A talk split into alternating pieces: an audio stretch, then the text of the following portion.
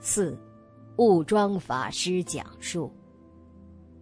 一，师傅上人不给人家麻烦，主人提供什么伙食，师傅上人都接受。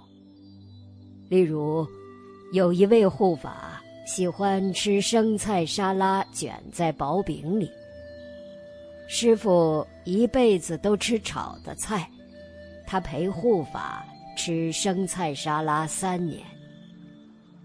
第二个例子，有位护法喜欢吃姜及辣椒，师傅上人陪护法一起吃三年以上。师傅上人的重点，只要有讲经即可，其他的他都可以随顺。二。出家时，负责打扫师傅上人的房间。师傅上人每个东西都放在固定的位置，即使是停电，师傅都可以找到他的东西。师傅每一样东西都放在固定的地方，很有规律。三，师傅上人的行李箱。每件衣服都叠得非常整齐，洗完澡要洗的衣服也叠得整整齐齐。师傅上人对一切东西都很恭敬。四，有一年与师傅上人一起去美国，师傅上人帮忙我们写行李牌。师傅先写庄，再写物。物庄向师傅上人请示：“是不是物庄颠倒，所以师傅倒着写？”师傅上人笑笑，没说话。五，在新加坡时。有一天，师傅上人从香港回来，误装去做侍者，向师傅上人报告。会长找全体出家众批评师傅上人，师傅没有说一句话，仅是拿出《孙子兵法》最后一篇《三十六计，走为上策》播给我们看。师傅上人没有说一句批评的话。六，师傅教我们不要跟人结冤。有一次，新加坡居士林打佛七，是由我们来做统筹。刚好遇到师傅上人的厨师请假，有人通知悟庄去煮饭。雾庄就留下来了。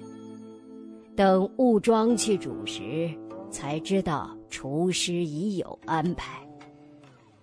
师傅上人说：“我是出家人，没有福报被您照顾，您是要照顾大众的。”雾庄的眼泪像泉水一样的涌出来，就向师傅上人顶礼去居士林了。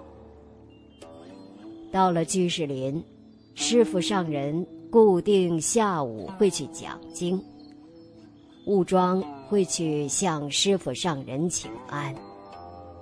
师傅上人对着陈彩琼居士说：“要护持正法，需要委曲求全。